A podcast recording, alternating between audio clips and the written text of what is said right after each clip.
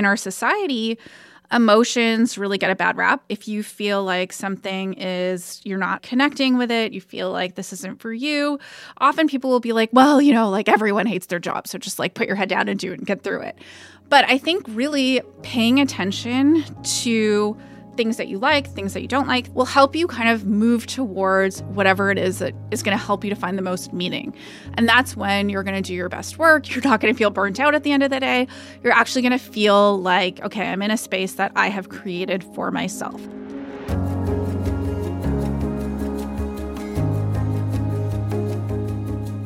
This is The Starting Line, a conversation series with dynamic young leaders who are doing transformational work in their chosen fields. We'll be exploring how they got their start, the roles of mentors in their success, and the pivotal experiences that have shaped their career journey so far. I'm your host, Mona Malone, Chief Human Resource Officer and Head of People and Culture for BMO Financial Group.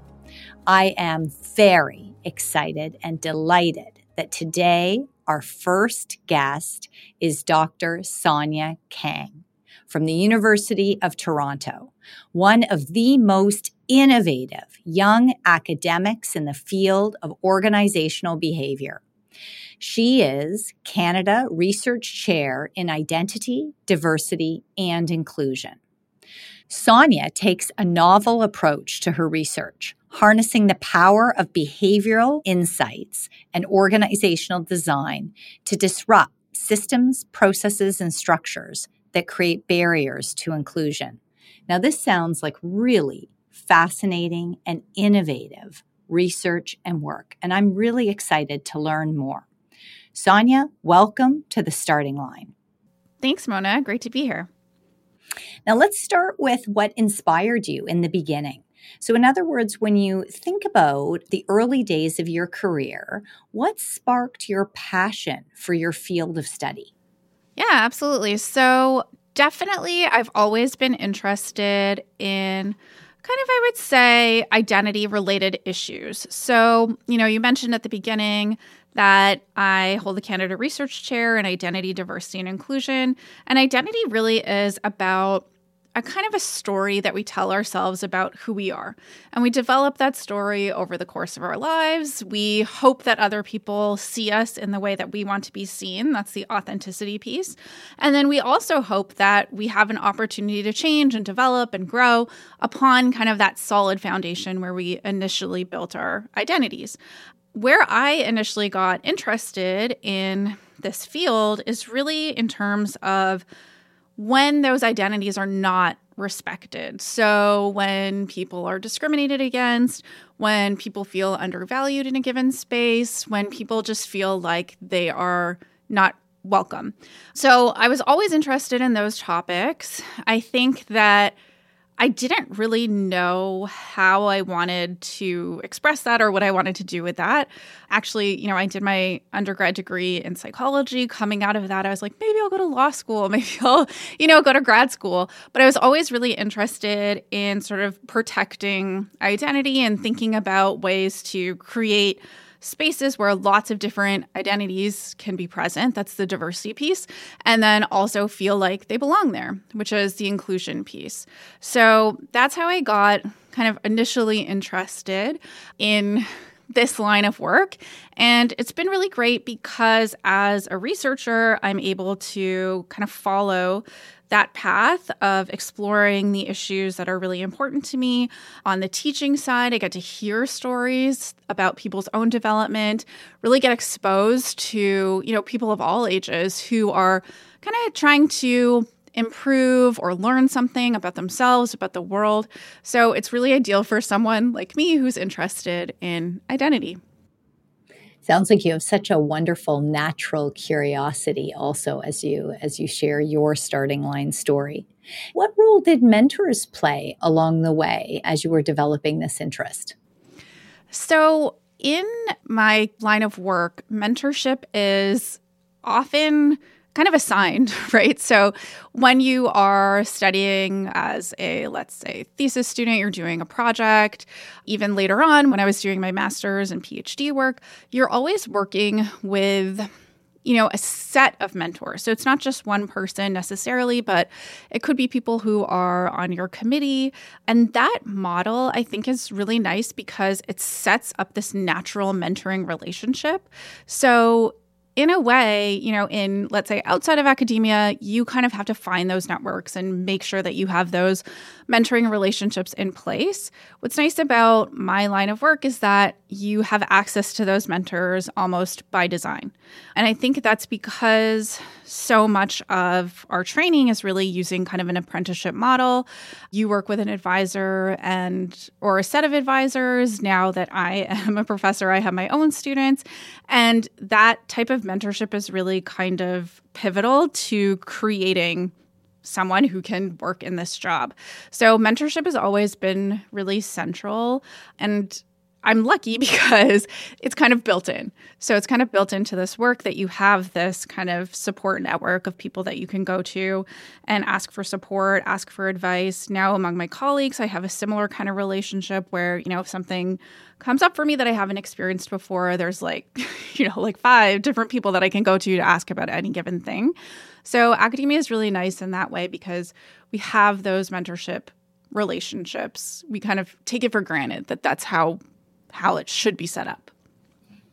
And now I've had the benefit of learning from some of the sharing that you've done before. And one of the things that really stuck with me was this concept that you mentioned about reinvention mindset. And it really resonated. Can you explain a little bit more about what you mean by reinvention mindset and why it's so relevant to the world we live in today? Absolutely. So, to me, reinvention is really about being comfortable with changing something about yourself that isn't working for you. So, one of the interesting things about my line of work, where I'm looking at people with identities that have traditionally been undervalued in spaces, right? So these are people whose identities may have been stigmatized, they may experience discrimination based on those identities. A lot of times people will say, you know, when people feel like they don't fit into a, a, space, this is something called imposter syndrome. So if someone's like, oh, you know, I don't feel like people really respect me, or I'm not good enough, or they're going to find out I don't belong here, people will say, oh, okay, you just have imposter syndrome. Just, you know, you got to get over it. Really, I think what that signals instead of something like a syndrome, something that's wrong with you, is something that's wrong with the space that you're in, right? So often we have these imposter thoughts when we find ourselves in spaces that weren't designed for us, by us, with us in mind, right? So you get put into a new group at work, you feel like, oh, I don't know, are they really, you know, going to take what I have to say seriously? I shouldn't even be here that says much more about the environment that you find yourself in than anything about you. So, when I'm talking about reinvention, I really mean being mindful of those kinds of imposter thoughts, if you will, as signals to you of something meaningful, which means that this space is not right for you, right? Whatever, however, that space has been set up, it's not working for you, right? And it's not about you, it's about the space. And then from there, being ready to kind of experiment with different types of spaces, different kinds of work, different kinds of work teams.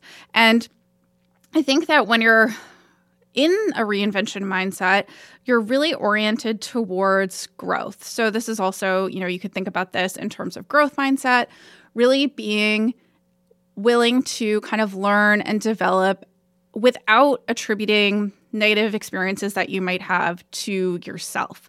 I think that so much of you know, success in life happens once you kind of let go of that self attribution for things that aren't going well for you. I mean, realistically, right? Sometimes you might mess up and you're like, okay, yeah, I really did something wrong here.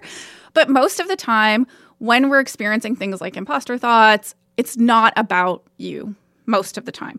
And so for me, that journey took a really long time. Like I feel like I only really learned this like within the last like 5 6 years. This kind of message that I don't have to internalize every bad thing that ever happens to me. It's not about me. It could be about another person. It could be about the situation. And really being willing to kind of update and change and move into a new way of doing things and reinventing the space for myself. So that's what I'm talking about when I'm talking about reinvention mindset is really putting yourself in that mindset for growth, really paying attention to the cues that are coming to you from your different experiences and not kind of internalizing them and giving up. I think it's really relevant in today's world because we are being you know, exposed to so much change. There's so much opportunity in terms of moving into a different kind of role, different company, you know, even a different career that I think hasn't necessarily existed up until this point. And so we have the flexibility now to really reinvent ourselves in many different ways. And for the first time, I think that organizations are really starting to support that because they recognize that that's what it takes to succeed, right? As an employer today, you have to be willing to, you know, be flexible and accommodate whatever people find to be working best for them. I think that's such powerful and good advice. This concept of growth mindset. I deeply believe, you know, progress happens with growth at an organizational level, at a team level, and just at an individual human level. And so the techniques around how do you actually improve your growth mindset and work on your growth mindset is almost a, a lifelong learning pursuit for sure for leaders and i think just generally for all. Uh, let's dig into this a little bit more. Tell us a bit more about how have you applied this reinvention mindset or growth mindset in in your own life? What are some of the tools or the approaches that people might be able to try so, I can tell you an example kind of from my personal life and then from professional life. So, personal experience, definitely for me, a big reinvention had to happen after I had I have two boys after I had my first son.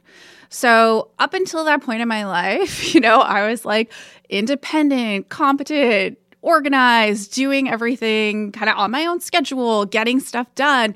Um, I felt like I was really in control and, you know, like classic overachiever. Like I was very organized and got the things done that I wanted to get done after I had my son, all of that completely fell apart. Anyone who's listening to this and has a child will know what I mean. But you know, like all of a sudden you're having a hard time scheduling like when you're going to brush your teeth or take a shower, you know, all of these very basic tasks kind of fall apart. And I remember during that time feeling so bad about myself, right? Like I've gotten up to this point in my life, I don't even know how to do this. I can't even, you know, organize this activity and also take a shower. Like, I, how am I going to keep this child alive?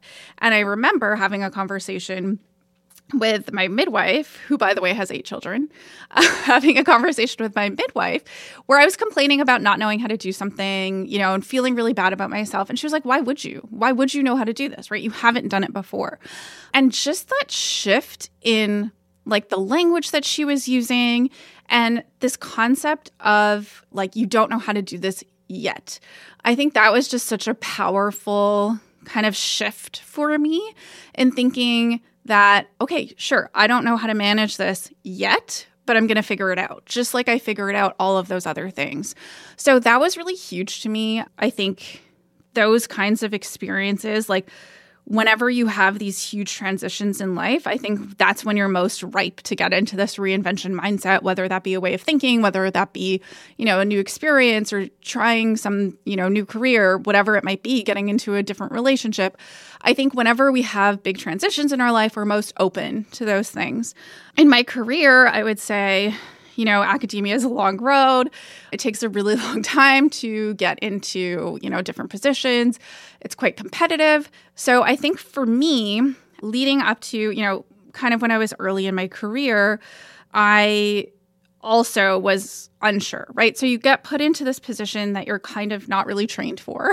So, you know, as professors, our training is all about research. All of a sudden, we're supposed to be like, you know, teachers, we're managing the classroom, we're managing all these different interactions between students it's a lot to balance, right? A lot to balance. All of a sudden, it's like running a small business, really. So you have, you know, your staff, you have your budget, um, you have all of these demands on your time, and that was always really a challenge as well, right? And that was a big transition from being a grad student to being a faculty member, and so that again took me I think, like I said the in, in an earlier question, it took me years to figure out that you know, and it might have clicked actually around the same time, maybe that I had my first son. might be related to what my midwife said, actually. Now I'm like having this revelation on this show.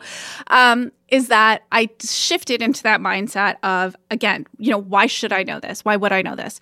And really being willing more so to, you know, reach out for help, ask people for advice, or even ask people, you know, how do I do this? Whereas before, I feel like that's something that I really would have hidden where I would have felt like, oh, if I have to ask for help, they're going to know that I don't know how to do this job, right? I'm going to get fired or whatever it is. Um, and so I think, again, like in that shift, that kind of identity shift, I changed my kind of outlook. I didn't necessarily change what I was doing, right? I was making mistakes before, I was making mistakes after, but I just really changed my orientation to what that meant for me and also where I was going from there, right? Like everything in life is temporary. So you have to remember that, you know, the struggles that you're having in one domain right now are not going to exist once you've been practicing it for a little while. You're going to have some other new thing to worry about. That is so helpful. And I know as a mother of three, I can definitely relate to the stories around motherhood and the feeling of incompetence that sometimes uh, mm-hmm. uh, comes and the how much new learning there is with this that I that I felt absolutely. I, I wanted to share in a professional setting being aware for me of my own self talk and that tape that's going on in my head has been really important. And being open to learning from others that are doing things better than I am with different elements and looking, seeking out those people. It could be in different industries, it could be in my own organization, and understanding what they're doing, what leadership behaviors, what practices they're doing, and using that as a real source of inspiration has also been something that I think has has contributed to sometimes taking me out of a fixed mindset to more of a growth uh, a growth mindset.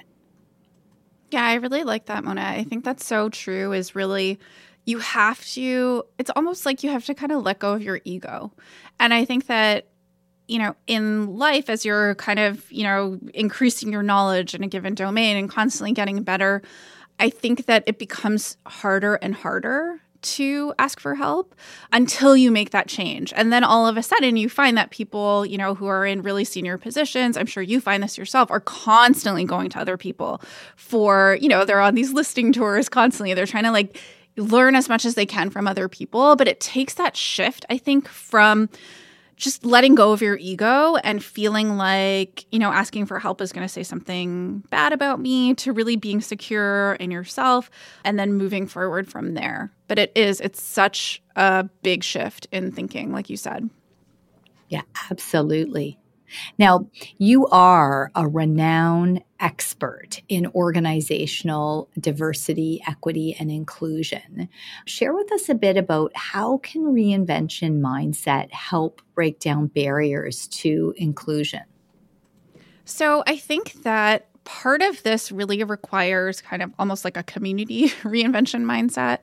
So, as you you know become more connected within your organization to people like you and hopefully, you know, they exist or across different organizations. I think that, you know, there's so much power in sharing experiences and sharing, you know, like tools and tips and tricks for kind of navigating the spaces that we're in. So, you know, for example, there's a lot of different groups for women in academia. You know, traditionally it's been a very male dominated space.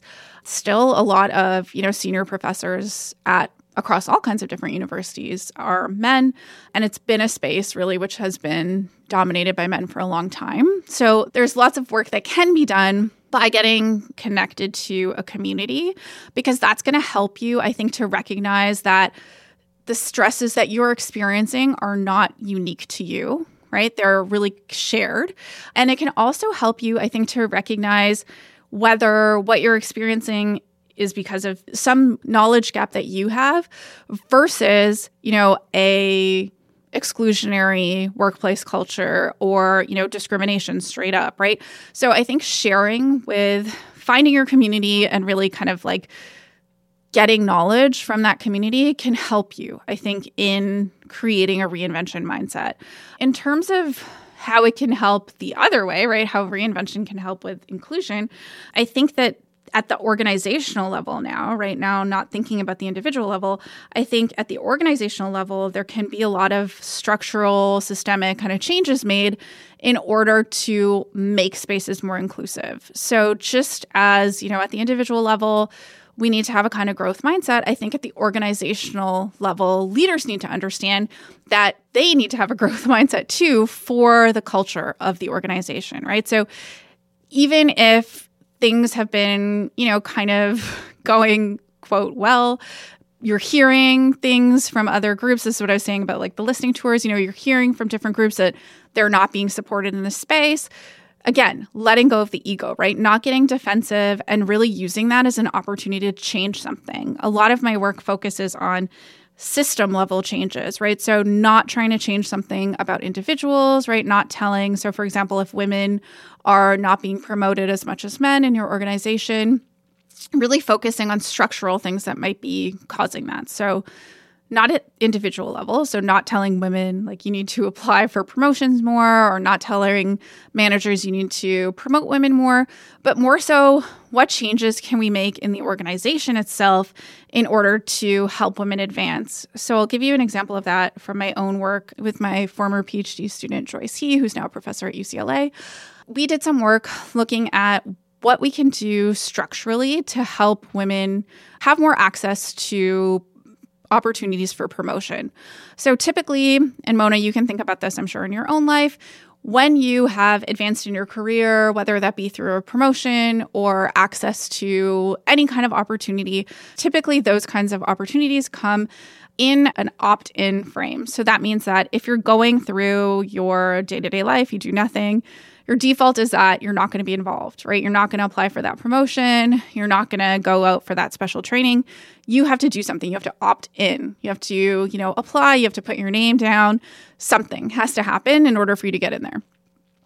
We know from lots of previous research that women tend to be less overconfident than men. So notice I didn't say less confident, less overconfident, which means that women need a much higher threshold in order to say like yes i'm ready for this. I can put myself forward for this than men do. Men do that at a much lower threshold sometimes you know not even meeting the threshold. So we thought okay what can we do in this environment where women are having to put themselves forward and we're not seeing huge numbers of women doing that. So we thought, okay, why don't we change this from an opt in to an opt out, where now the default is if you're past some kind of predetermined threshold, you're going to be put into that pool. You always have the opportunity to opt out, but the default now is that you're in, you're being considered. And in making that shift, we were able to, you know, across a, a bunch of different experiments, lab experiments, field experiments, eliminate that gender gap that usually exists in competition. So now we had men and women kind of staying in that competition at the same rate again, I think this is really an organizational reinvention type of mindset issue because it takes a lot for organizations to take ownership over building an inclusive environment. It's much easier, I think, for organizations to say, like, you know, here's your diversity training. You got to stop being racist or sexist or whatever it is it takes a lot more to actually go and look at your structures, your processes, your procedures, and make changes to those.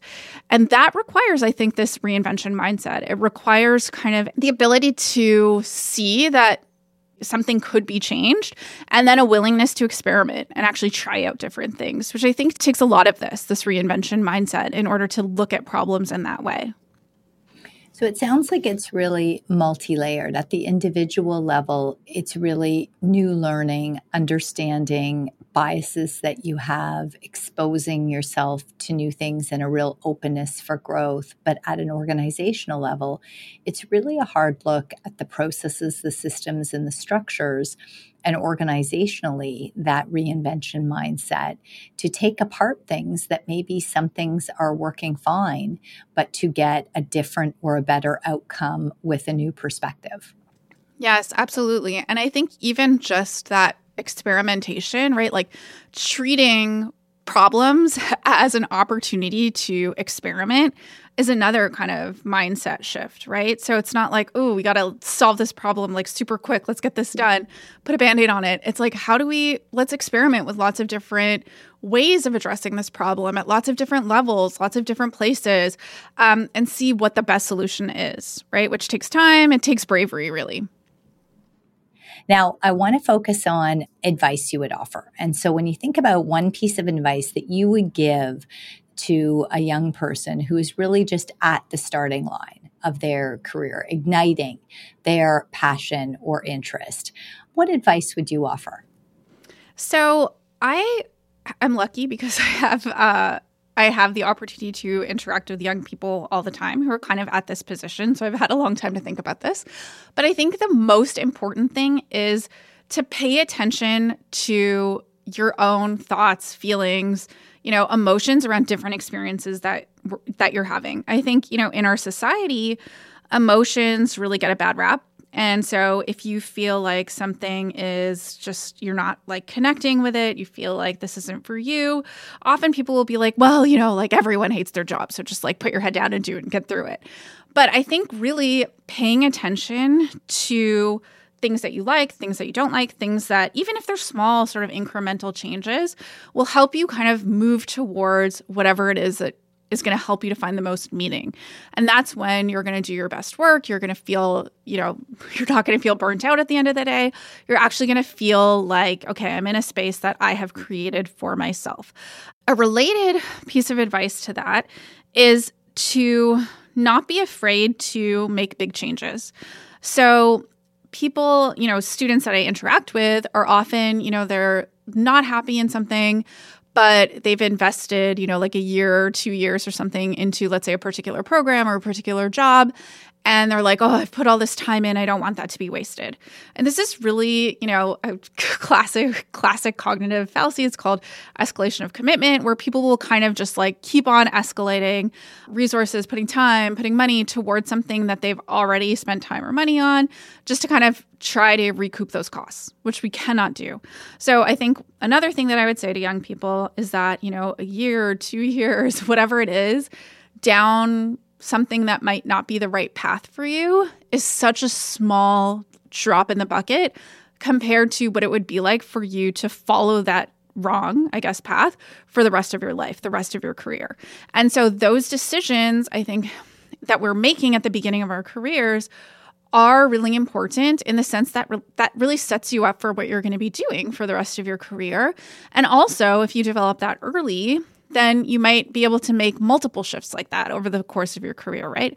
So, in the same way that we have to learn the content of our jobs, the content of whatever we are learning in class, we also have to learn, I think, this orientation towards learning, towards change. And that's what this reinvention mindset is, right? Really paying attention to what's working, being willing to change what isn't. That's fantastic advice. The idea of shedding what's not working for you and being open to establishing new patterns, new behaviors, new ways forward is such great advice for any stage and if you learn to embrace that early on, it will it will definitely benefit at all stages of your career. That's for sure. Now, you have put together uh, a fantastic podcast for the love of work, which is described for the modern employee. But I kind of see it as for any employee in terms of really useful practices. Can you share with us a little bit about the inspiration behind the podcast? Yeah, absolutely. So, the podcast, I guess, is for the modern employee in the sense that we're all modern, right? We're all living in this I like to think space, that. right?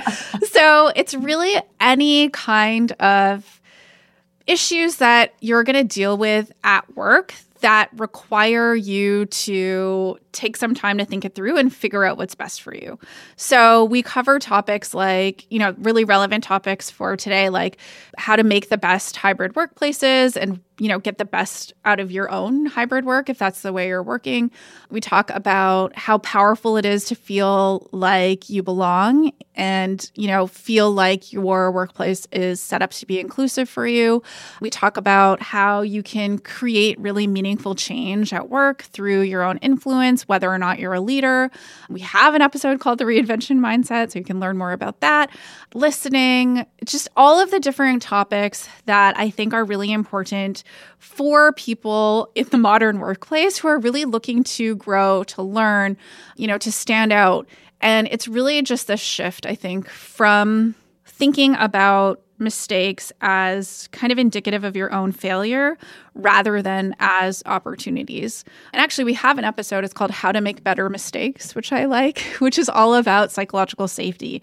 And psychological safety is basically what we've been talking about this entire conversation, is really you know, our shift in how we're thinking about trying out different ideas, how we're thinking about experimenting with our own identities, with our work life.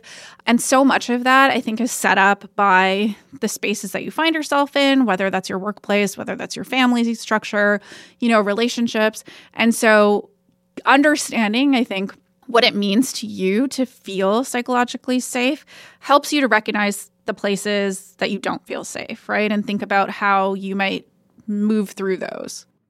Sonia, thank you so much for joining me at the starting line, for sharing your story, for sharing tools and techniques for others that are at their starting line.